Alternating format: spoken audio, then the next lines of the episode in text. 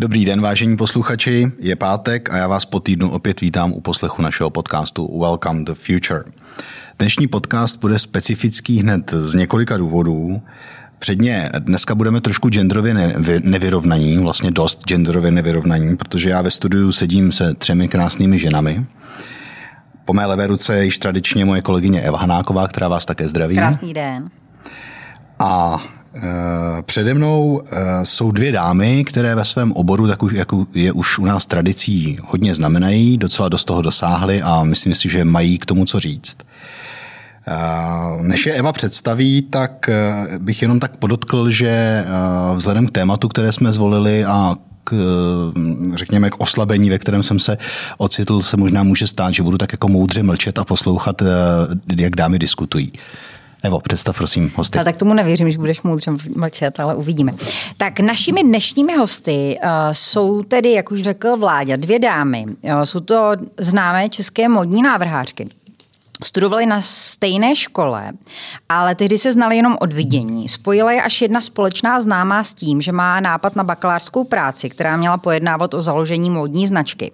A napadlo jí, že právě oni dvě, které móda zajímala od malička, by jí mohly pomoct. Naše dámy souhlasily, stvořili první kolekci a následně založili svoji vlastní módní značku.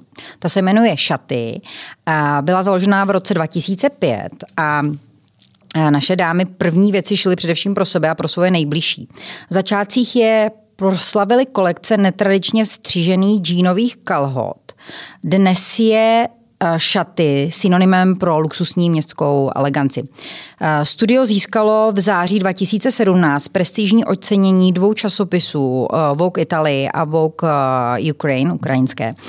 Kromě toho jsou držitelkami ceny šéf-redaktorů Design Bloku a mají hned několik nominací na cenu módní designer roku soutěži Czech Grand Design. Návrhářky svoje kolekce pravidelně prezentují v rámci pražských Fashion Weeků a svoji práci představili i na oficiálních týdnech módy v různých městech. Já tady mám napsáno v Berlíně, Amsterdamu, Kijevě a Varšavě, ale také třeba v Paříži. Loni představili kolekci bytových doplňků, ale to se spojili s českým výrobcem prémiových silničních kol eh, značky Festka a připravili limitovanou kolekci merchandisingu pro tuto společnost. Seznamte se, to je Anna Tušková a Radka Sirková. Krásný den, dámy. Dobrý den, hezký den. Dobrý den. Já teda možná začnu úplně na začátek takovou otázkou, kterou, uh, uh, když se vaše zákaznice a moje dobrá kamarádka Andrea Lorencová, když se mi říkala, že, že si zveme do podcastu vás, tak mi říkala, prosím tě, musíš se zeptat nejprve na jednu věc a to je, jak se čte Uh, jméno této značky. Já jsem to teda vyslovila správně, to znamená, řekla jsem šaty, je to tak správně. Vyslovila se to správně, říká se tomu šaty. A ano. Teď, teď jsme s Ajou, s Andreou se bavili o tom, co to vlastně znamená. Jestli je to opravdu tak, že to je taková ta, jako, taková ta přesmička, nebo takový ten, takový ten slovní, slovní hrádka, řekněme. To znamená, píše se chatty, čte se šaty jako dres a nebo jestli je to opravdu jakoby z francouzštiny, protože ve francouzštině je šat, je kočka, to znamená šat je kočička vlastně. Tak eh, co uh, znamená šaty? Je to, je to Platí obě dvě ty varianty, které jste právě teď zmínila a k tomu našemu uh, jménu se vlastně uh, táhne taková uh, storka úplně ze začátku, protože my tady, jak sedíme v obě dvě s Aničkou, jsme vlastně nechtěli, aby se ta značka takhle jmenovala a už se na to koukáme 16 let a už to s náma nějak srostlo, takže takže tak. A proč jste nechtěli, jak jste chtěli, teda, aby se to jmenovalo? Ne, ono to bylo tak, že vlastně jsme si sedli a tak jako vlastně jsme si vymýšleli název, který by nám přišel úplně vlastně jako super a který by se nám líbil a byl to hrozně vlastně ten vznik té značky byl opravdu takový kamarádský, pohodový, nic jako eh, nic úplně business plán, prostě tak, aby, aby nás to bavilo. A doteďka se přeme, v fouzovkách přeme o to, kdo to teda jako vymyslel. že to a vlastně, to vymyslela ta, ta naše, naše slečna máma tehdy, no. který, který přisuzujeme, že vlastně to byla její, její, její hlavní Takhle název je to jako hezký. Jo, když myslíte. ono, to, ono, ono to tak, jako eh, v Čechách, jak říkáte, ona ta přesmička je vlastně vtipná, jenom eh, se s tím spojí to, že když se někdo zeptá, od koho máte šaty, tak je máte ty šaty, tak oni řeknou, já mám šaty, takže to už je takový, jako že vlastně se trochu tam zakomolila. A pro zahraniční klienty to bylo, ono těch významů je víc, že to není jenom jako ve francouzštině kočička, ale pak už se to dá rozvíjet dál a dál, takže spousta vlastně bylo občas překvapený, že až, až takhle jsme si nechali takovýhle název. A co no. třeba? Uh, ve francouzštině, ve slangu to eh, znamená takový explicitní vulgární výraz například. Jako, takže, Mě už tak. napadá co, ale to no, asi ano, nebude. Ano, je, to, to, je to přesně Tak dobře, tak. pojďme, pojďme k dnešnímu tématu. Děkujeme, že víme, jak a proč vzniklo eh, vaše jméno, váš název. Dneska určitě budeme hovořit o biznise módním, o varech, budeme se ptát na hvězdy, na oblékání, já bych ale začal, řekněme, od začátku. Zeptal bych se vás, eh, tak jako řada z nás má módní peklo v 90. let spojený, eh, spojené třeba s bílýma ponožkama v sandálech, což teďka asi už je hipsterský a cool, ale tehdy to bylo hrozný. Eh, s čím máte vy osobně spojený módní peklo nebo nevkus, ve kterým se Češi oblíkají? Já mám osobně spojený módní peklo s, s, s ne, pořádkem, ne, ne, neupraveností a, a s tím, když na sebe někdo opravdu jako nedbá a myslí si, že jeho vnější schránka je jenom doplněk, který nepotřebuje. To je pro mě e, módní peklo. Pak je to samozřejmě otázka vkusu a já za, za tu dobu, co se vlastně zabývám módou, jsem se naučila lidi nesoudit. Takže, takže tak. Každý, ať to má, jaký to má, a, ale ať si nemyslí, že šaty nedělají člověka, dělají. To byla politická odpověď. Ještě než Anička odpoví přesně, zajímalo by mě, co je jedno, jedno, uh, jedno radčino peklo. Jedno moje no, uh, peklo... Konkrétně. Uh, punčocháče ve otevřených botách. Jo, tak to jsem přesně se chtěla zeptat, protože já jsem jako si říkala, co opravdu by mě napadlo jako první. A teď, a punčocháče obecně ano u žen nebo ne?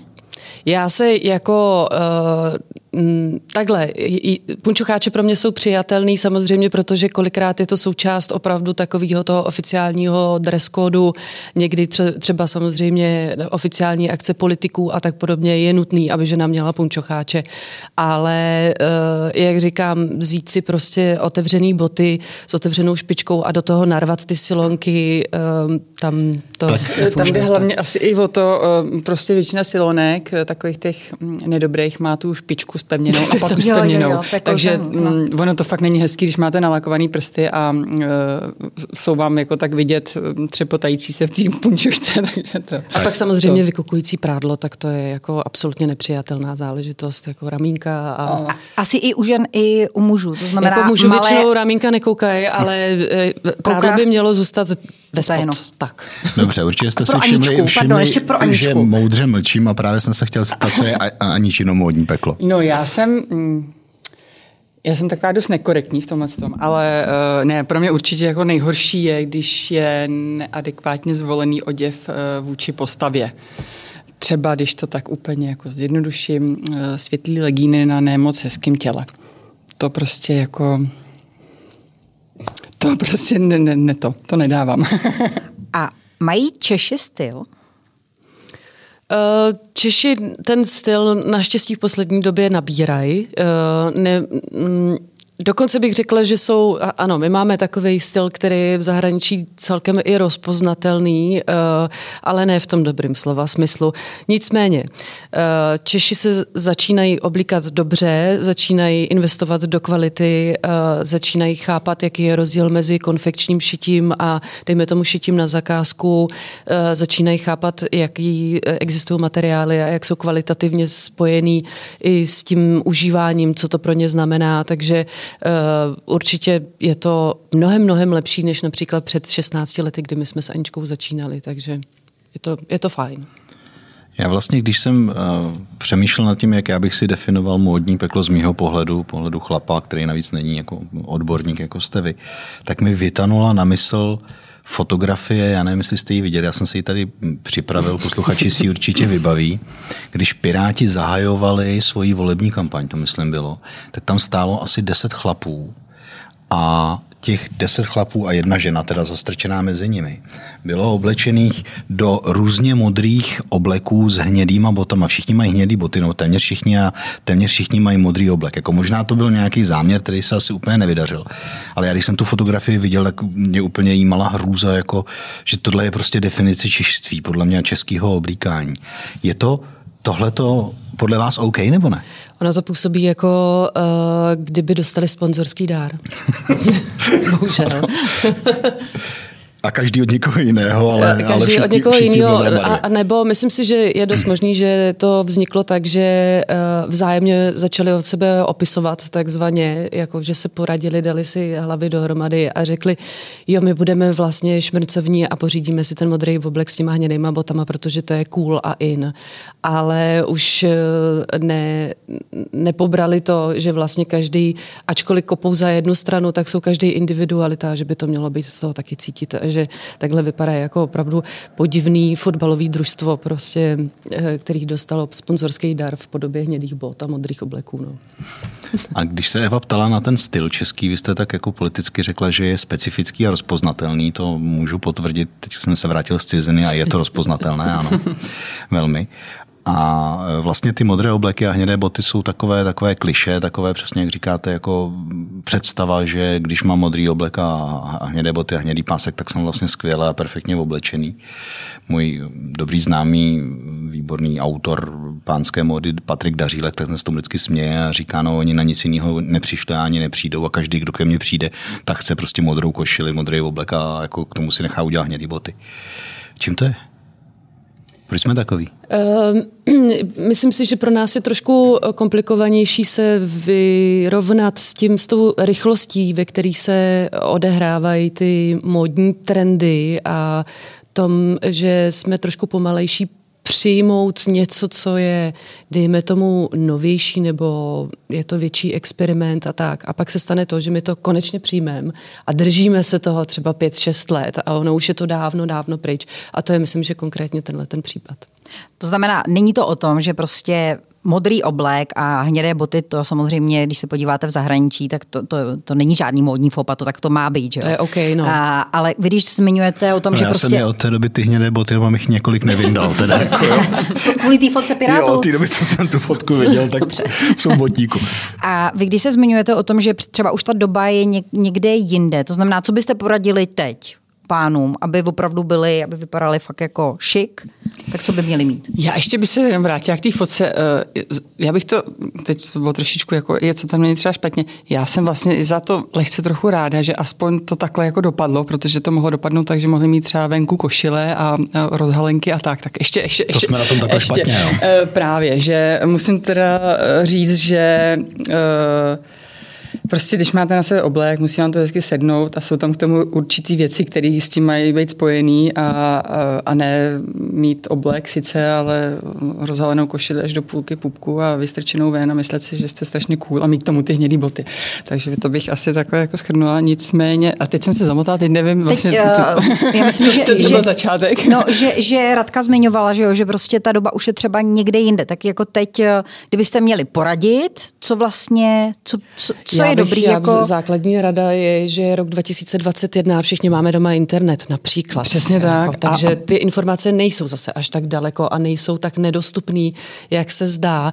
A nebo jako další vhodná rada je, že když teda jdeme na nákup, tak se můžeme poradit s nějakým erudovaným odborníkem, který většinou je po ruce v tom uh, obchodě a uh, nebrat to tak, že já jsem to viděl, jak se to teď dělá, tak já to vezmu do svých rukou, protože v tom přece není žádná zapeklistost. Jako. Je pravda, že v tom, je, v, tom, v tom jsme vlastně jako do, dost jako napřed, a, nebo jako doháníme i ten západ, že i ti prodavači i v té konfekci, i v té úplně základní konfekci jsou erudovaní a dokážou vám hezky poradit a pro ně je to samozřejmě jako i, i dobrý výdělek, když vám to hezky složí ten čatník a, a vlastně vám poradí, že se pak vrátíte. To je jako jedna třeba věc. Ale uměj to. Prostě když se fakt zeptáte v obchodě, tak vám vždycky poradí. Hmm. Což, což je pravda, že to my Češi neděláme, protože si myslíme, že jsme nejchytřejší na světě. Uh, možná ještě, ještě jedna věc. Uh, Eh, já když eh, jdu do divadla, Praze. Tak uh, já jsem opravdu jako zvyklá Radka do divadla. se chytá, do uh, divadla. chytá za hlavu, jo? pro vás, co to nevidíte. Pro mě prostě je návštěva divadla. Nechodíte do divadla, Radko? Je. Z jednoho důvodu. Ano, asi Radka ví, kam mířím. Tak pro mě je to Přesně. opravdu jako kulturní událost, to znamená, že se podle toho i oblékám. Jo? Tak jak mi prostě doma od dětství bylo vštěpováno, tak prostě musím se obléct opravdu tak, abych, že je to prostě něco svátečního. No ale teď eh, poslední roky, jako opravdu v divadle vidím i lidi, kteří tam jdou v džínách, Ve svetru. ve svetru. V rejčujskách. Tak co vy na to? No to je peklo, samozřejmě. To je, to je módní peklo. Já jsem toho názoru, že tohle by se mělo opravdu vštipovat uh, dětem a teenagerům prostě někde na základní škole, že prostě uh, jistý typ události opravdu vyžaduje jakýsi dress code a ten dress code nemusí být úplně pompézní, ale stačí opravdu černé, koš, čer, čer, černé kalhoty, košile nebo uh, něco takového jako v uvozovkách slušnějšího, aby člověk, když vstupuje do nějaký instituce, aby v podstatě jako um, vzdal té instituci hold, nebo aspoň uh, se zachoval tak, aby uh, ta, ta účast byla přiměřená, zkrátka. Takže, takže tak. Takže džíny a svetr, to ne, to ne. Jako já s tím mám, takhle, já s tím mám opravdu velký problém a nechodím, chodím, do divadla často, hodně, hodně často.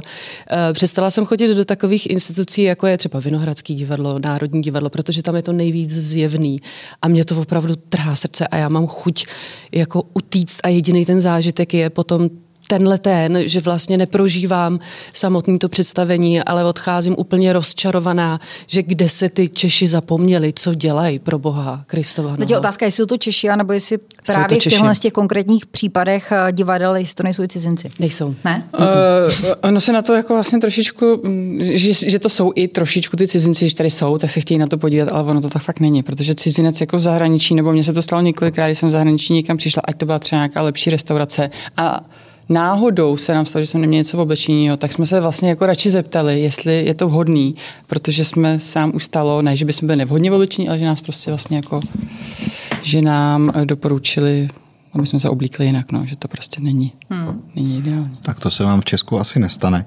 Nicméně, dobře, teď se bavíme o nás, běžných lidech, ale vy oblékáte a dostaneme se k tomu i hvězdy, herečky, nebo jak to nazvat, celebrity. Eh, Jak je to v Česku? Liší se nějak od běžné populace eh, známé osobnosti, co se týče vkusu a stylu?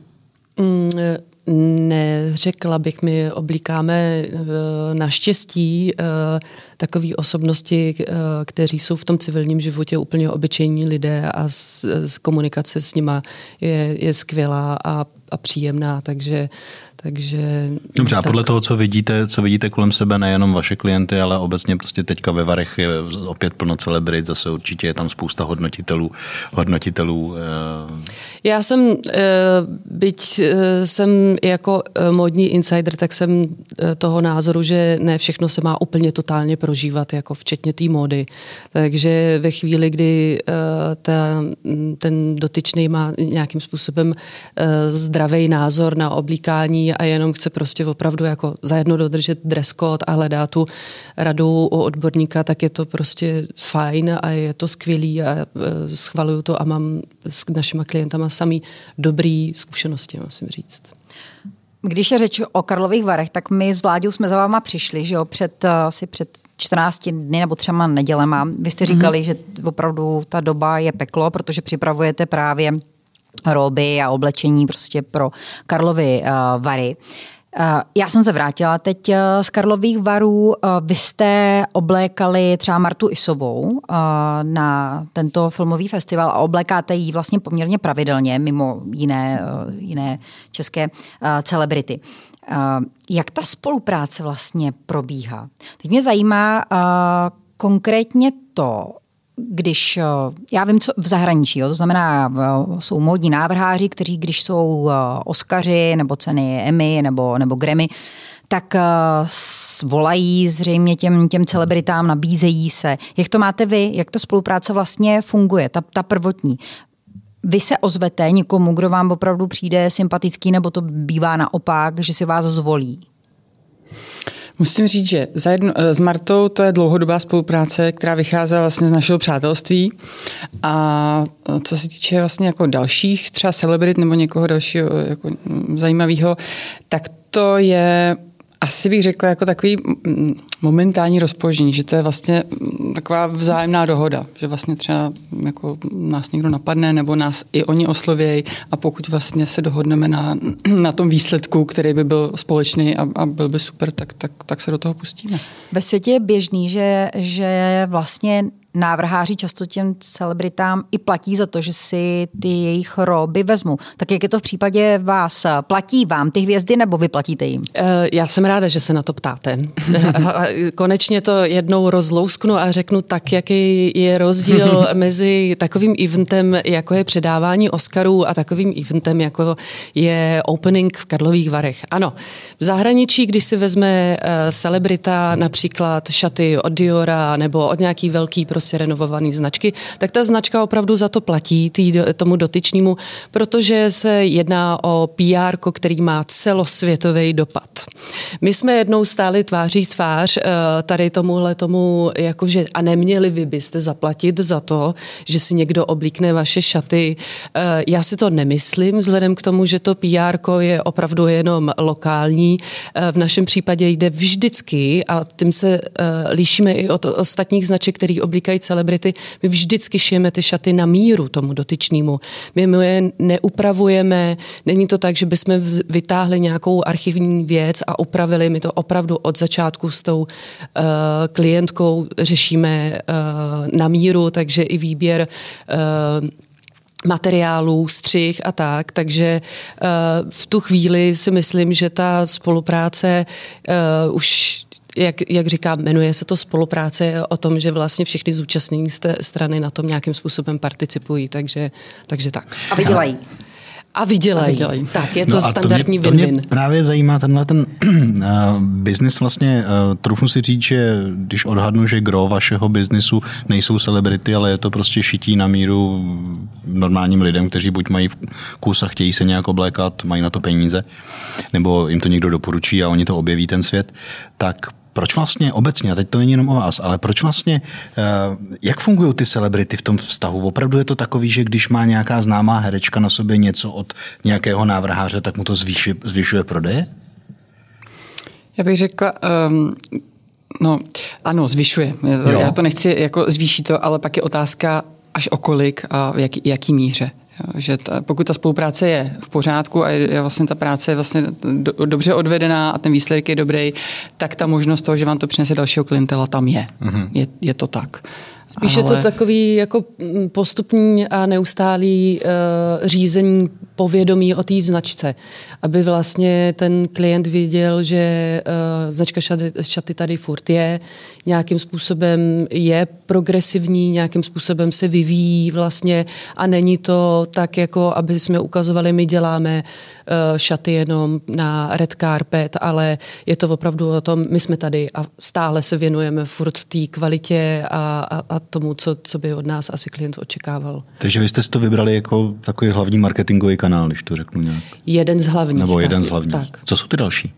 Co funguje? Uh, u nás určitě stoprocentně funguje dneska a to je velký rozdíl i, i proti minulým letem je online marketing, to znamená, že věnujeme opravdu jako hodně energie, uh, komunikace přes social media i, i přes další kanály a a tak, no. A, a samozřejmě spolupráce, kolaborace, to je určitě jako věc, který, kterou bych doporučila každému, kdo se prostě věnuje. K onlineu, k onlineu se určitě dostaneme ke covidu, ale ještě já bych, jestli můžu, zůstal u těch varů. My, když jsme vlastně přišli těsně před varama uh, k vám a bavili jsme se o tom, že byste přišli do našeho podcastu, tak vy jste měla takový, takový, řekněme, lehce stuhlý a nazelenalý výraz a prohlásila jste, ano, přijdeme, ale až po varech.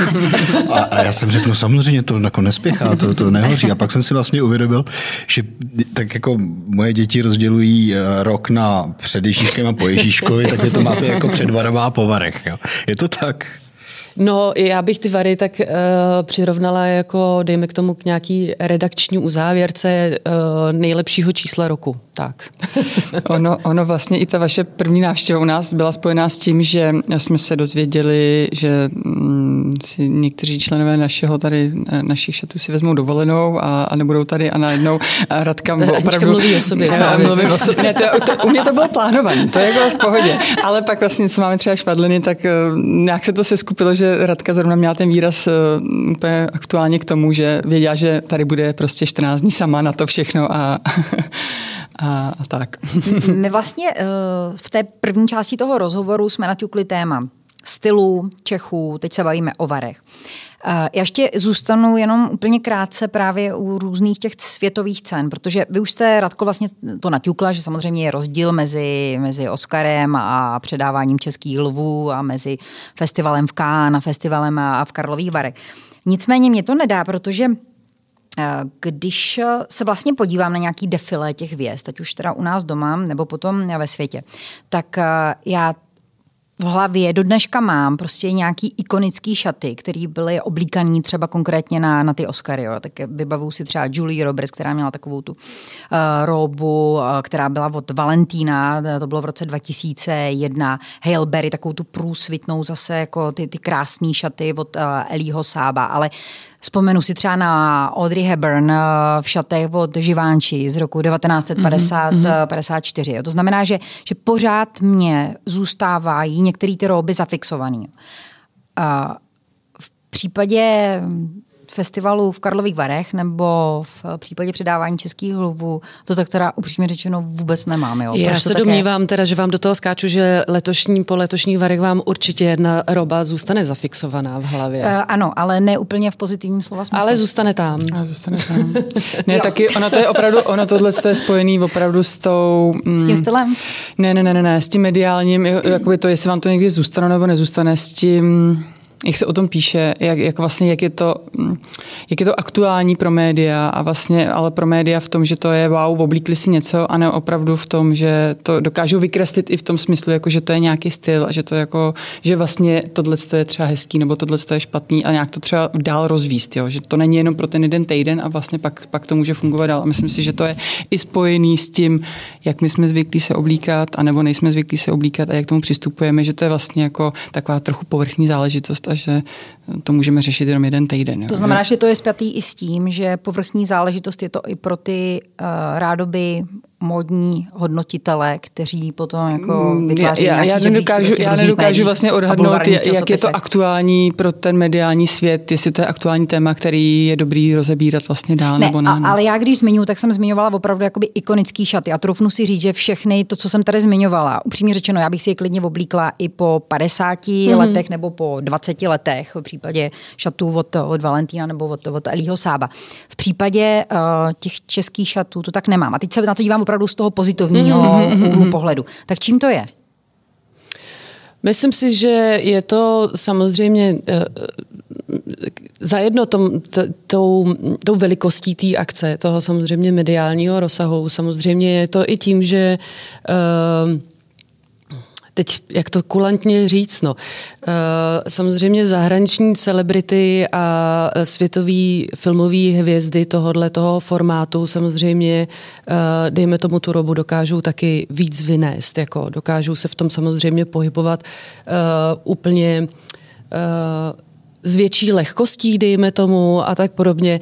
Já před těma varama samozřejmě vnímám vždycky, a je to samozřejmě u různých osobností, takovou jako uh, lehkou nervozitu. Eh, spousta i českých eh, hereček je třeba nervózní v tom, když se má postavit na červeném koberci a stát eh, tváří tvář těm bleskům a těm fotoaparátům. Byť jsou to vlastně osobnosti, které by to v podstatě měly mít zvládnutý, ale pojďme si říct, že jsou to herci, který, jsou, který se živějí hraním a ne pozováním před médiama anebo, nebo před bulvárem. A myslím si, že a Nehledě na to, že samozřejmě tady je uh, braný bulvár samozřejmě v tom, v tom uh, nepříjemném nebo nehezkém slova smyslu, takže oni už předstupují s tím, že, že zjevně nebo pravděpodobně budou pranířovaný a že tam bude sedět někdo, kdo teda upřímně řečeno většinou není zcela úplně erudovaný a začne se navážet do něčeho, o čem nemá páru, dejme tomu, nebo netuší, co tomu předcházelo.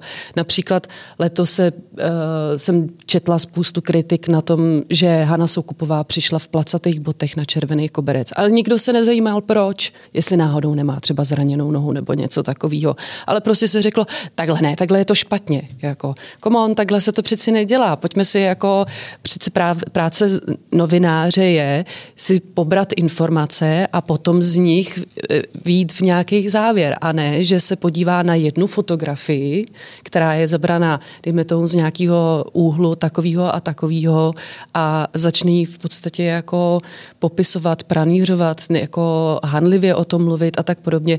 Nehledě na to, že uh, buďme k sobě upřímní, ale spousta fotek, které jsou uveřejněny v médiích, mi někdy přijde, že jsou vyfocený ne záměrně, tak aby to dotyčnému ne, ne, ne, neslušelo, ale že jsou publikovaný tak, aby to dotyčnému neslušelo. Že ve chvíli některé média opravdu s tím obrazovým materiálem uh, pracují tak, že si řeknou, e, tuhle tu osobnost nemáme rádi, tak uh, pojďme tam strčit tuhle tu fotku. Přičemž těch fotek mají jako Víme, kolik se tam našlehá obrázků a pak vidíte, že třeba opravdu použijou fotku, kterou vybral někdo, kdo zjevně je mu to úplně jedno, jestli ten člověk tam vypadá dobře nebo zle, anebo že ji opravdu vybral tak, že to dotyčnému opravdu nesluší. Jako. Což zahraniční média, eh, buďme k sobě upřímní, zahraniční bulvár je mnohem, mnohem horší než ten, ten český jako, a dokáže samozřejmě větší zvěrstva a tak, ale Pakliže se mluvíme, pakliže mluvíme o erudovaných médiích, tak tomu věnují opravdu, bych řekla, jako uh, větší pozornost, uh, větší chtějí ty in, mhm. informace mít jako větší a tak. A a tak, no. Myslím si, že to je prostě takový mě totiž, surfování po povrchu, no. Mě tady v, to, v, tom, v tomhle tom vlastně napadá, že tady, mm, tak jako jsme opravdu malý rybníček, ale že se tady v tomhle případě třeba konkrétně na tom varském červeném koberci se najednou stírá to, co je ten bulvár, který teda jako vlastně bulvár je pro mě to, že má právo teda tam dát fotku, která není lichutivá, ale zároveň se to stírá v tom, v tom um, kvalitním médiu, že vlastně jako tam se tomu nevěnují tolik, tady to jako vlastně můžou, to, co já jsem se koukal na recenze a tak, uh-huh. takže vlastně těch fotek je tam pár, jsou lichotivý, jsou v pohodě, ale už do, už do toho a už se tomu jako vlastně nerozebírají. Takže tady se dává větší prostor opravdu jako bulváru, který spíš toho dotyčného trošičku jako mu poškodí, než aby mu lichotil. Tak to je taky jako můj, můj asi pohled na to, mm. no, že jsem jako nezaznamenala to, že by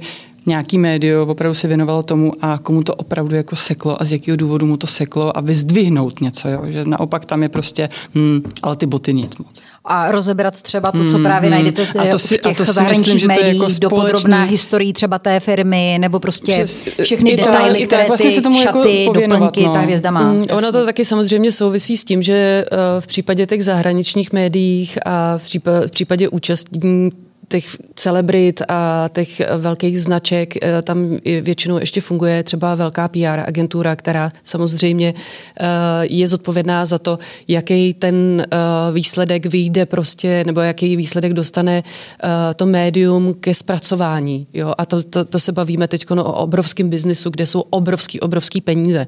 Takže to neznamená, že někdo něco obleče a čeká, že si toho někdo všimne. Ne, tam je opravdu jako velká masáž, dostávají tiskový zprávy, jako dostávají opravdu informace, aby, aby ten výsledek byl co nejlepší. Oni opravdu si eh, vlastně jako ty, oni si postarají o to, aby ten výstup byl takový, jaký vlastně oni potřebují, ty hvězdy. A ta agentura nebo vůbec jako ten, ten, ta masa těch lidí kolem něj se opravdu o to postarají. Tady tohle to vůbec nefunguje. Tady vlastně jako hmm. vydat tiskovku, já nevím, jestli někdo vydává, kromě třeba nás, protože vím, že my to vlastně posíláme, že si nechceme povídat, že vlastně někdo posílá tiskovku a upozorní na to, že jsou ty šaty, příklad, šaty ušitý takhle, na míru takhle, z tohohle důvodu a vlastně jako je tam inspirace takováhle, vlastně ta spolupráce je takováhle.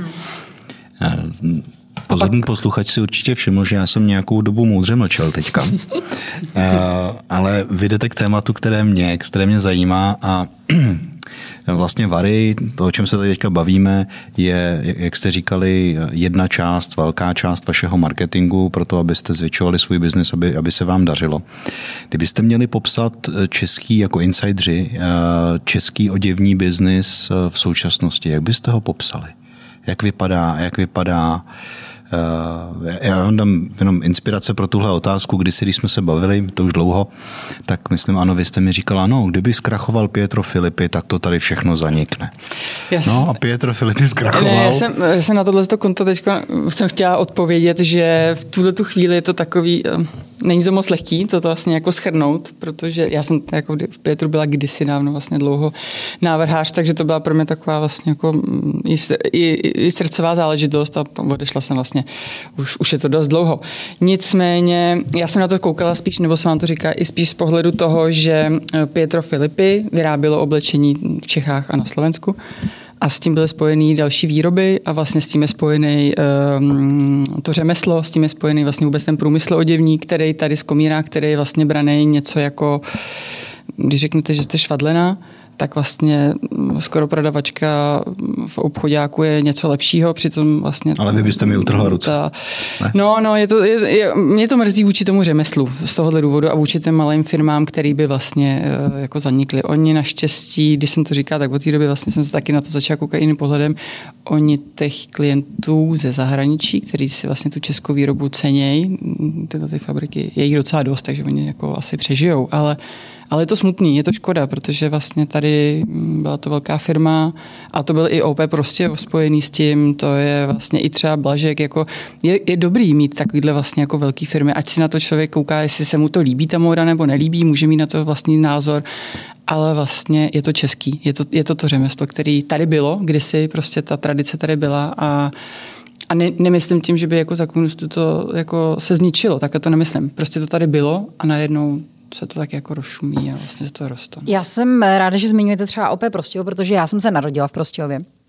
Moje mládě kýve hlavou, protože jsme se bavili předtím, kdo všechno pochází z Prostějova a říkala mi, jestli jsi jistá, že chceš říct, že pochází z Prostějova. Já jsem říkala, ano, já to tam miluju. Stále mlčím. moje babička, můj dědeček, dědeček byl prostě špičkový a, a pánský krejčí, babička byla švadlena, moje maminka leta pracovala v OP Prostějov.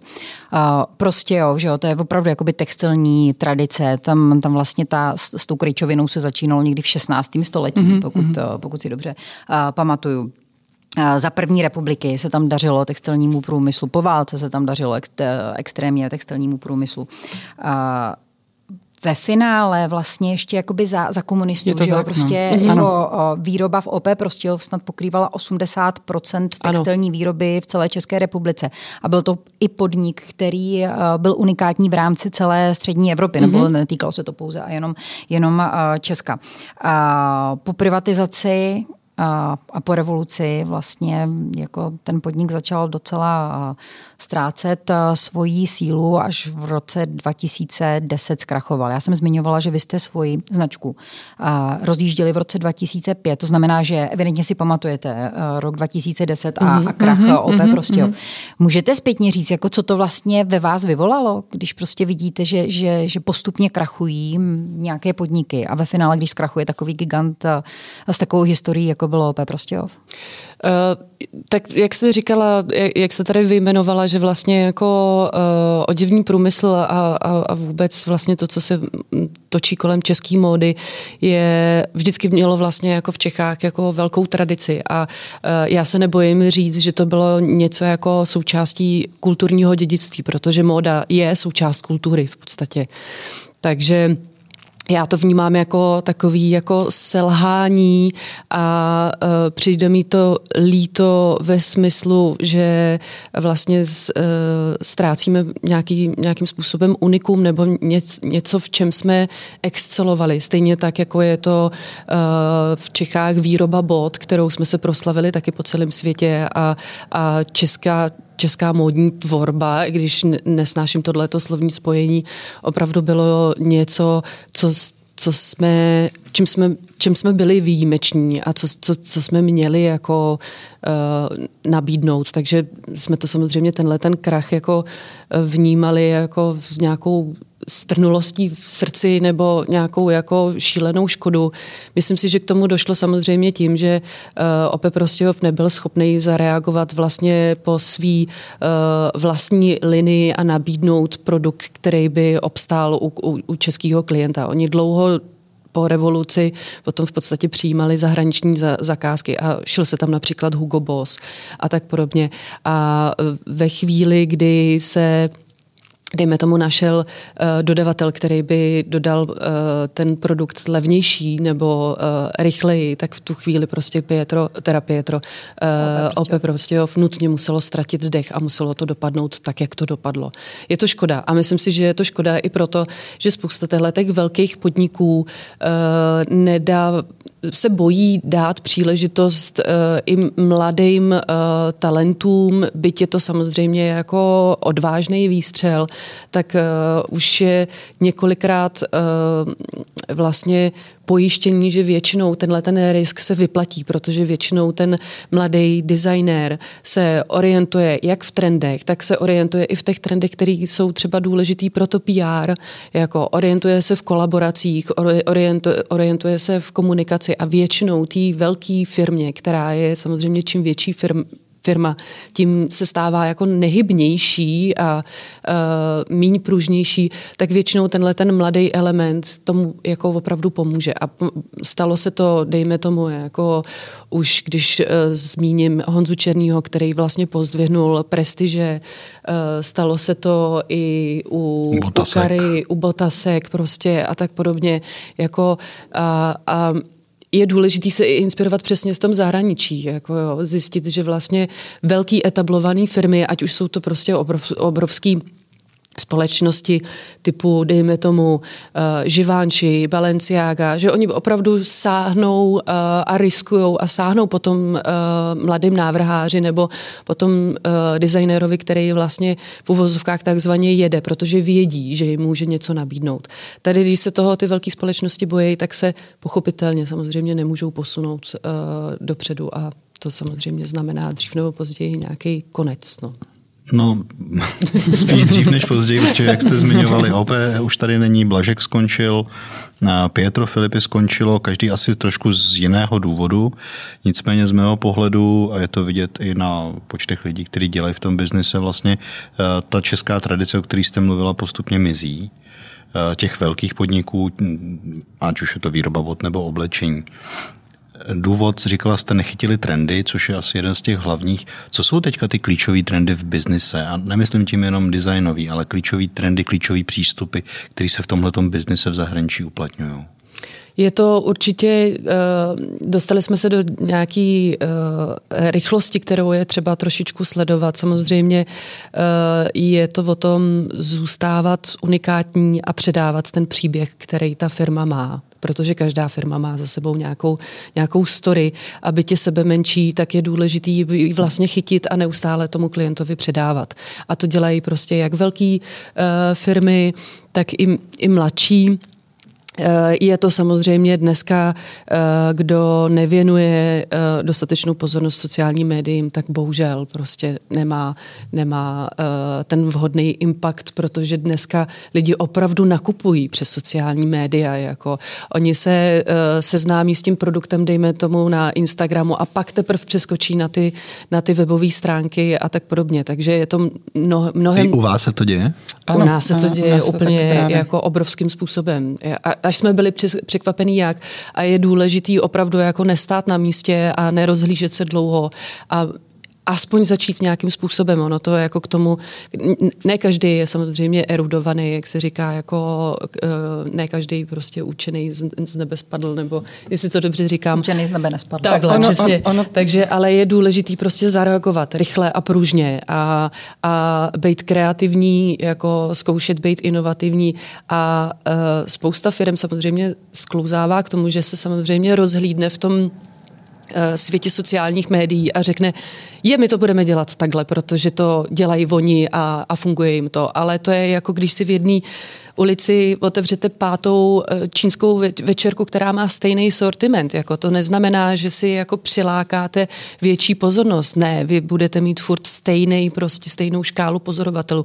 Vy musíte nějakým způsobem jako vlastně uh, vybočit z těch mantinelů a myslím si, že důležitý je opravdu, jak říkám, předávání příběhu, jedna věc a experimentovat. Jako, proč ne? O nic nejde. Jako. Ono vlastně, eh, ta rychlost, která teď vlastně je úplně strašně aktuální, úplně ve všem, eh, ono to vypadá, že to je strašně těžké, že ne všichni umějí eh, social media, všichni, nikdo tomu vlastně moc nerozumí, je to taky automaticky, ale díky té rychlosti se vlastně ne, neděje nic špatného, že když jednou se vám to nepovede, tak zkusíte zase něco jiného. Prostě ta, ta rychlost v, tom, v tomhle tom je úplně super a musím teda říct, že, jak říká Radka, jako mladí to mají úplně jako intuitivně už, jo? Že, že vlastně ty, ty cesty prostě už nacházejí a hledají dál a prostě tohle je, tohle je vlak, který je rozjetý a jde strašně rychle. No. Takže se toho vlastně nebát jenom. Uh, vy jste biznismenky. Uh, já když se podívám vlastně na, obrátím to jakoby přes investory a investice a zájem investorů.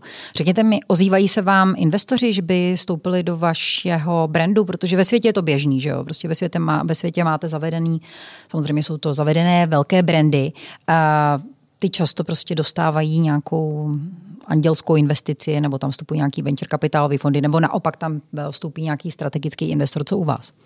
Eh, když se vrátíme teď pět minut zpátky o tom, co jsme se bavili, jak tady krachuje ten uh, módní průmysl, co myslíte? Jakože uh, mezi investorama je investice do módy a módního průmyslu ta největší hloupost, jakých se můžete v, jako v podstatě dopustit. A já absolutně chápu, že to takhle mají, protože samozřejmě móda a investice na mo- do módy jsou závislí uh, nejenom na to, jaký, jaký ten designér má vlastně jako úspěchy, jak je dobrý, jaký má kolem sebe vibe, ale moda například závisí na, na počasí, který je, jak víme, prostě nevyspytatelný a na tom opravdu závisí jako brutálně prodeje. Uh, ta lidská psychika, která se řídí A když prší, tak se prodává nebo neprodává? Neprodává. Aha. Já bych řekl, že se k vám přijde dost chovat. Ono s tím je potom... A ne, ale vy se nechcete slíkat z těch mokrých nohou. No, přesně tak, ale zároveň, když, ne, když neprší, když neprší, tak je, jak je hezky, tak se zase neprodávají třeba kabáty a ty těžší věci, které jsou vlastně jako dražší a zase máte na tom lepší marži, jo? takže ono to je prostě, to je fakt nevyspytatelné. Takže no, uh, investoři v Čechách do módy neinvestují a my víme proč a uh, chápeme je. Chápeme. Já bych taky, kdybych byla investor, aby asi bych nezainvestovala My jsme se do touhletou. Uh, vlastně tímhle tím tématem, že sice se zmínila biznesmenky, obě jsme designérky a vlastně si to spíš uh, ty ekonomické sektory a ty biznis uh, si tak jako nacházíme a vlastně se sami, sami se vzděláváme v tom, co vlastně potřebujeme, hledáme si tu cestu. Protože um, na škole, když jsme studovali, a Radka vlastně potom i na výšce, tohle, tohle to se neučí prostě to tady ne, ne, není, nikdo to vlastně nemá jak předat. Takže jsme se na to přicházeli a my jsme se o tohle to vlastně jako zajímali a mm, do, dost, dost jako podrobněji a náš segment, konkrétně třeba vlastně jako tyhle ty menší značky se řadí mezi eh, rodinné společnosti, takže to je vlastně spíš jenom investovat ze srdce a z radosti a vlastně někomu pomoct, když to tak vezmu. Není to investice na tom, že prostě za, a mluvím opravdu o konkrétně o malých vlastně značkách, že se tam dá udělat nějaký dlouhodobý plán, pětiletý, desetiletý, nějaký návratnosti a s tím, že prostě můžete potom jako prodat dál a investovat dál. Je to strašně těžký, jak říká Radka. Tam je těch faktorů je tam tolik, že tak mm, ukázalo se to asi, eh, když Michal Mička investoval do Pietra, šel na to čistě biznesově, čistě přes tabulky, udělal si úžasný plán. Já jsem četl rozhovory, kde přesně spočítal, kdy bude v zisku, v jakém bude v zisku, kolik musí otevřít k tomu obchodu a tak. A ta firma už neexistuje. Uh, Nicméně, když bychom zůstali ještě, mě by hrozně zajímalo, jste sice jasně malé studio, specifické, ale sledujete ten svět. Eh, tyhle ty značky velikosti právě toho Pietra postupně jako mizí a zůstávají tady ty obří nadnárodní koncerny. Zároveň ale i ty se dlouhou dobu soustředili hlavně na prodeje v obchodních centrech. Přišel covid, že to zmizelo ta věc. Uh, vidíte uh, nějakou změnu v jejich chování, nebo jak budeme nakupovat oblečení podle vás, běžné oblečení za nějakých pět let? My vidíme změnu v chování uh, klientů. I vašich. Ano, mm-hmm, ano, ano, ano. Uh, protože uh, byť samozřejmě v tomhle smyslu COVID uh, rozlousknul, myslím si, že spoustu nakousnutých problémů a, a tak podobně, tak uh, uh, z naší perspektivy vlastně COVID přiměl uh, klienty nebo um, vlastně tu veřejnost, která se chce nějakým způsobem oblíkat, uh, uvažovat o tom, odkud po, po, pochází oblečení, jaký servis je k tomu uh, vlastně při, přiřazený, co vlastně za svoje peníze můžou čekat. A protože byli vlastně dlouhou dobu odstřižený od toho reálního nakupování, od toho ošahávání těch kvalit a tak podobně, tak si uvědomili, že vlastně uh, potřebují najít něco, kde mají aspoň trošku jistotu, že když si něco třeba, dejme tomu, objednají online a je to překrásně nafocený na webu, tak potom přijde prostě nějaký nebo, nebo žádko v krabici, který, která je sice navoněná, krásná, ale je to prostě v uvozovkách kus hadru a oni opravdu chtějí už mít jistotu, že se jim tohle to nebude stávat, že nepůjdou pětkrát zpátky vrátit to oblečení. Oni jsou tím opravdu uh, unavený a, a už, už, už jim vadí vlastně tenhle, ten, tenhle, tohle nakupování, takže uh, myslím si, že furt platí to, že klient, když nakupuje módu, má to spojený se zážitkem a potřebuje ten, ten zážitek. Eh, myslím si, že spousta eh, klientů opustilo tady tyhle ty obrovitánský nákupní centra a začaly se rozhlížet potom, kam jít, za jakou alternativou a, a tak podobně, což je pro nás samozřejmě velká výhra. A to nemluvím o nás jako o nás dvou tady s Aničkou, ale o nás českých designérech, o malých značkách, o, o malých malých rodinných podnicích a nejenom o modě, ale o šperku, o designu obecně a tak podobně. Takže myslím si, že a pevně doufám, že ten, ten trend bude v tomhle pokračovat a že ty, co se to naučili a pochopili, tak u toho zůstanou a že doufám, že se tato, tato mm, informace bude dostávat k těm generacím, který vlastně si teprve hledají ten kanál a nebo tu, tu, tu módu, do který budou prostě investovat. A liší se vlastně nějak přístup, vy jste zmiňovala mladé, eh, že hledají přes Instagram, eh, vy máte taky určitě mladé klienty, liší se nějak přístup, řekněme, 15-20 letých a eh, starších lidí? Stoprocentně. A co chtějí ti mladí?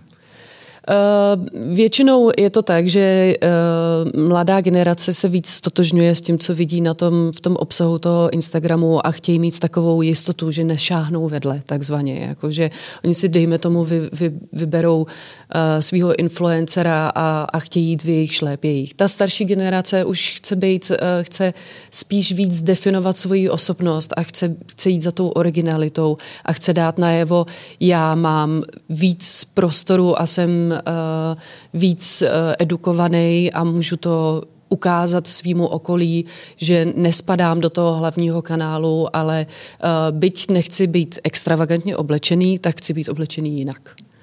A když ještě rozvinu tuhle otázku předchozí, konkrétně u vás dvou. Eh, já znám některé vaše klienty, kteří jsou třeba z oblasti biznesu a vím, že třeba i pánové si nechávají často šít u vás třeba džíny, eh, protože se na to specializujete, můžu se tam vracet, vy máte že jo, jakoby jejich míry archivovaný a tak dále. Vy zmiňujete nutnost vlastně propagovat svoji značku uh, i u sociálních sítí. Procentuálně ve vaší značce, kolik opravdu jakoby činí ta tradiční klientela, která třeba tak často nehledá inspiraci na sociálních sítích?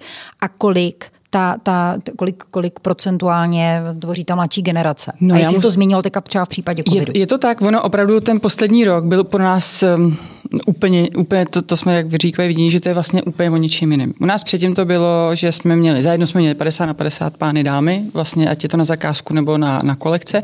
My, nejenom, my vlastně specializujeme se na výrobu džínů na zakázku, ale zároveň děláme si vlastní kolekce, uh, dám, dámský, dámský kolekce dvakrát do roka, plus si děláme kolaborace, takže vlastně to je tak eh, a děláme zakázku. Eh, před tím, před tím covidem to opravdu bylo tak, že nějakých, jako řekla bych, 70% byla zakázka, už na, už na jakoby věci, které ty produkty my máme vlastně z kolekce, ale upravujete nebo je děláte přímo na míru tomu zákazníkovi a zbytek byl vlastně online nebo něco. A při tom covidu se to vlastně jako úplně obrátilo? Obrátilo, já bych řekla, že i obrátilo vlastně. Je to tak, že vlastně víc těch klientů je přes ty social, ať je to přesto, že to někde vidějí, ať je to uh, a, a vlastně to chtějí, anebo vlastně se k ním dostaneme my i mediálně. Ale zároveň to, co ještě, ono to je spojené i s těma otázkama předtím, uh, s nějakým tím naším marketingem. My vlastně u nás hrozně funguje to tím, jak vlastně máme nějaký řemeslo a máme nějakou historii a vlastně něco děláme, máme nějaký servis tak eh, ten spokojený klient, ten spokojený zákazník. A vlastně teď se to přineslo v úzovkách na ty social, že prostě ten spokojený zákazník to dá vědět do toho světa. Tím pádem se to vlastně jako posouvá dál dalším, dalším klientům, jejich kamarádům a tak. No a předtím to byl vlastně jenom, když to tak vezmu, šuškandou, že někdo je spokojený a doporučí, doporučí vlastně ten náš servis svýmu kamarádovi nebo se o tom někde zmíní a vlastně takhle. Tak teď se to opravdu přesunulo do toho online. No, no a znamená to to, že se vám teda jako omladila i klientela? Jo, jo. I tak, ano, ano. ano. Vlastně jo. Ano. Eh, vy jste zmiňovali řemeslo. Eh, my se tady bavíme o tom, mm, jakým způsobem eh, Česko bylo vlastně závislý na textilním průmyslu. Já jsem si vytáhla nějaký, nějaký čísla, že v 80. letech pracovalo vlastně v textilním a oděvním průmyslu v České republice asi 250 tisíc lidí. Teď je to cirka asi 10%. Mm-hmm. Na to je hrozně hezké takový přirovnání. Naše jedna paní Krejčová má přirovnání, když ona studovala, tu školu, oděvní školu. oděvní školu, nebo ať je to učňák nebo oděvní škola, tak ona byla ve třídě F. Mm-hmm. Teď uh, jsou Ačko. Ačko, anebo jsou zavřený v těch, jakoby v těch učňácích. Jasně. Jako, že a, a vlastně každý i malé město mělo opravdu obor švadlena nebo krejčová, ať potom byly průmyslovky nebo něco. A, a, a ve třídě máte 30 dětí krát jako že do FK, tak prostě takový je opravdu ten rozdíl, no, strašný. Já jenom jsem chtěla říct svoji vlastní zkušenost, protože já, eh, když potřebuju třeba něco upravit, kupuju si třeba nějaký, nějaký šaty a v nějaký, v nějaký značce, tak prostě většinou je to tak, že potom přijde paní Švadlena, která eh, to na mě upravuje a většinou jsou to Ukrajinky. Mm-hmm. Je to tak? Uh, je to tak, no. Co vy? Máte nouzi o švadleny? Máme. Kvalitní švadleny? Nejenom, nejenom my, to je, taková, uh, to je taková věc, která je mezi uh, designérama, našima kolegama, že uh, se o uh, švadlenách mluví, to, o tak, takzvaných bohyních, jako a nikdo uh, k ním ne přidává žádná konkrétní jména ani kde, kde, kde žijou a tak, protože to je, uh, to, jsou, to, to, to jsou ty naše klenoty a poklady, které prostě dělají tak, gro té firmy. Protože to je jako know-how, aby, aby se, aby se, ono je strašně málo. Ano, všichni si je schováváme. A, jsou, no. a vlastně uh, nejsou mladí, totiž švadleny. Opravdu to už jsou vlastně jako dámy. Dobrá krejčová, to je, je to řemeslo, takže vy musíte mít nějakou praxi praxe, praxe. A tím, že to nestudují mladí, tak vlastně najednou tady je výpadek. Není, nejsou. A tady, když jste zmínila ty Ukrajinky, jako upřímně řečeno, já bych byla strašně ráda, kdyby jako aspoň ty Ukrajinky to tady dělali, protože mě to přijde strašně jako škoda, že to takhle tady prostě není. No. No, tak uh, to možná je vzkaz pro uh, Naší ministra školství. průmyslu a uh, obchodu a školství. To je, to je další z našich vzkazů, no. který už jsme mu poslali několikrát. Já myslím, že to bude. uh, já si myslím, že hlavně v první chvíli je to o tom, že um, tady se cílilo, nebo já to takhle vnímám. Když já jsem studovala, studovala jsem vlastně nebo jako střední, tak jsem šla na průmyslovou školu, ale prostě trend byl jít na obchodku. Eh, na, na učňák opravdu to prostě to bylo jako, to bylo úplně strašný, jako jít do řemesla, do nějakého, ať je to učňák, ať ten automechanik nebo cokoliv vlastně do řemesla, to bylo špatný. Teď už se to podle mě trošičku jako obrací, protože vlastně jako každý ví, že ten řemeslník je dost drahý a asi si vydělá víc, než mm-hmm. jako když vyjdete z ekonomky a děláte někde sekretářku. Ale je to pomalý, je to pomalý. Já si myslím, že spíš je to o tom, jako, že to není trend, je, není to trendový prostě obor, aby to někdo jako chtěl A když teda říkáte o těch svých pokladech, o švadlenách hmm. a současně se bavíme o tom, že opravdu jakoby řemeslníci v současné chvíli nejenom v tom textilním průmyslu vydělávají poměrně slušní peníze, tak uh, kolik uh, stojí jako opravdu špičková švadlena? My máme, my, my švadleny naše platíme od kusu a od náročnosti, přičemž máme několik švadlen, kdy každá se zabývá nějakou jiným způsobem vlastně šití. To znamená, že my máme takzvaný švadleny na lehkou a těžkou, máme švadleny, které zpracovávají, dejme tomu, hedvábí a tady tyhle ty jako uh, roby do Karlových Varů. Potom máme švadleny, které nám odšívají džíny, to je, ta, to je ta těžká, to jsou ty, co to strkají prostě pod stroj a musí vlastně dodržovat ty, uh, tu kvalitu a ty pravidla, které my jim neustále a neustále vštěpujeme a znova to opakujeme a tak podobně. A pak máme samozřejmě švadlenky, které jsou tak něco jako mezi tím. Každá si vydělá Eh, dle mýho názoru celkem dost. Myslím, vždycky, když k nám eh, přichází nová švadlena, tak spousta, spousta z nich se nás ptalo, uživí mě to? A já jsem vždycky říkala, nebojte se, naše švadleny několik let vydělávaly víc peněz, než my jako majitelky a designérky firmy. No, tak to je slušný. Ale řekněte tu částku.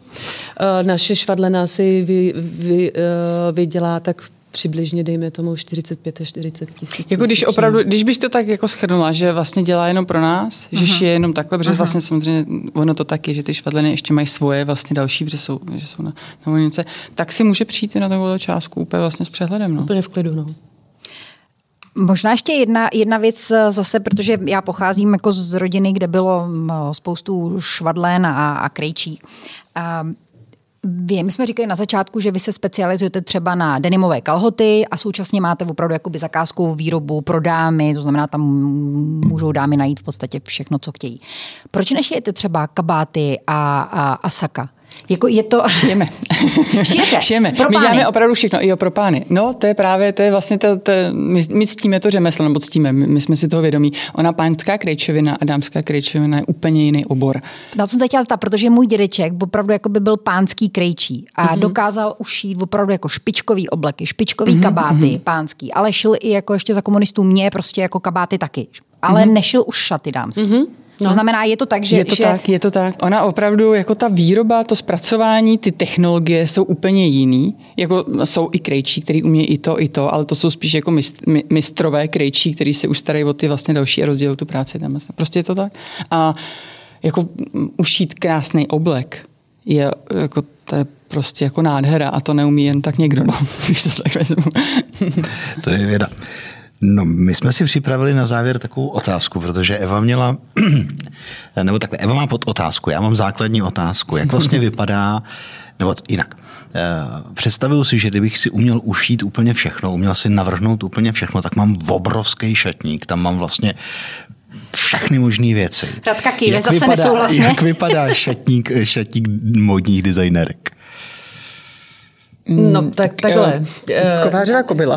Kovářová kobila. Když se nám něco povede a líbí se to nám to našich klientech, tak si to necháme ušít taky. Ale protože u nás je první, na první eh, místě ten klient, tak eh, ta naše švadlena na nás nemá čas. Takže my čekáme, že se na nás dostane vlastně. Pak to třeba vyjde tak, že vlastně třeba zbyde nějaký kousek z kolekce a my kolem ní chodíme rok a pak si řekneme s Aničkou, hele, když už to tady teda tak vysí, tak já si to vezmu. Jo, jako, a vždycky je to takový zbytek.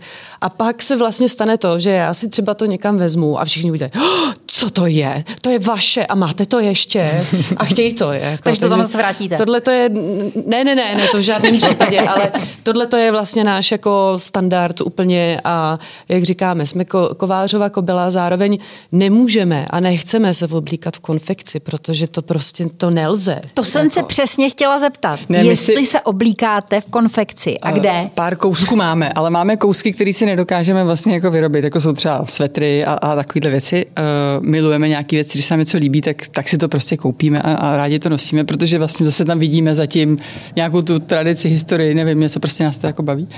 Ale ještě, ještě k té kváři kobyle. My když jsme byli jako, když jsme začínali, když jsme byli mladší, když to tak vezmu, jsme prostě, tak jsme si šili, protože my sami prostě umíme šít uh, díky tomu vlastně ty naše švadleny dokážeme cepovat.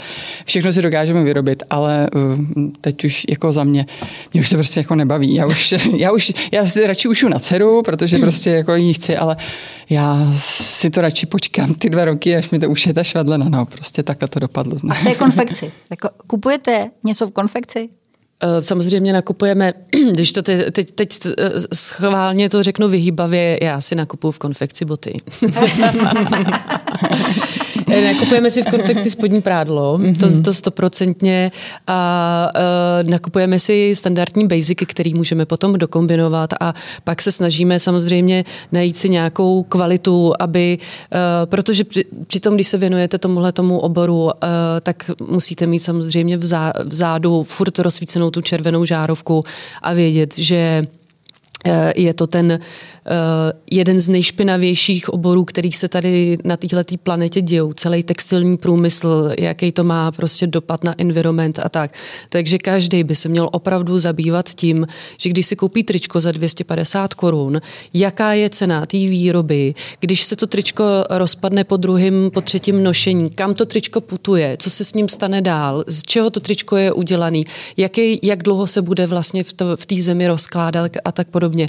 Opravdu se vyplatí si zkoušet základní basicy, které fungují, jsou kvalitativně v pořádku, zainvestovat do nich a ono se to opravdu jako vrátí. Musíme furt uvažovat o tom, že uh, tady se ročně na, na planetě vyhodí asi 50 tisíc tun oblečení, který nikdo nikdy nenosil. Jako. A většinou jde o oblečení, který je ušitý ze syntetických materiálů. To znamená, že to oblečení tady bude ještě 100 let potom, co my už budeme zakopaný v hrobě. Jo? A je důležité o tom opravdu přemýšlet. Jaký, jaký chování, jak, jak to naše chování ovlivňuje vlastně celý, celý ten environment. A není to opravdu jenom o tom, jestli někdo třídí plastový láhve nebo netřídí, ale je to o tom, co kupuje a kde to kupuje a kam to potom vlastně, jako kde to potom končí. Takže... To je jako takový hezký vzkaz na, no. na eh, závěr, ale já mám přece jenom úplně možná poslední otázku, protože se bavíme o basicu, že, jo, že prostě jsou některé uh, části šatníků, které by každý z nás měl mít a nějakým způsobem je potom variovat. Tak vy jako expertky na módu, a co by měl, měla mít každá žena a co by měl mít každý muž v šatníku? Co je opravdu jakoby takový to must have?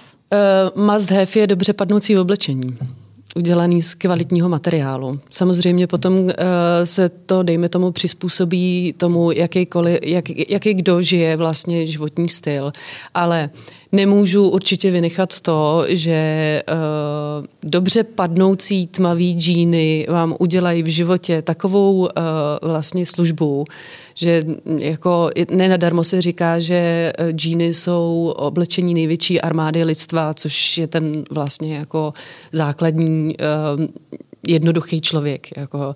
Určitě je to i v pánském, i v dámském šatníku, je to dobře padnoucí košile v dámském šatníku jsou to, jak se říká, malé černé, můžete je vzít na svatbu, můžete je vzít na pohřeb, můžete je vzít na eh, maturitu, můžete je vzít v podstatě kaž, eh, kam, kamkoliv. A pak je to dobře padnoucí blazer nebo, ne, nebo sako. Mm-hmm. A u pánů je to oblek, a může být klidně i tmavě modrý. to je krásný vzkaz. Já jsem si tak nějak domyslel, co znamená basic, tak, takže uh, jsem se vzdělal. Děkuji moc a myslím, že děkujeme, že jste přišli k nám do podcastu. Radko, Aničko, moc děkujeme. Děkujeme za pozvání. Děkujeme za pozvání. Mějte se krásně. Taky. Naschledanou, ať se Naschledanou.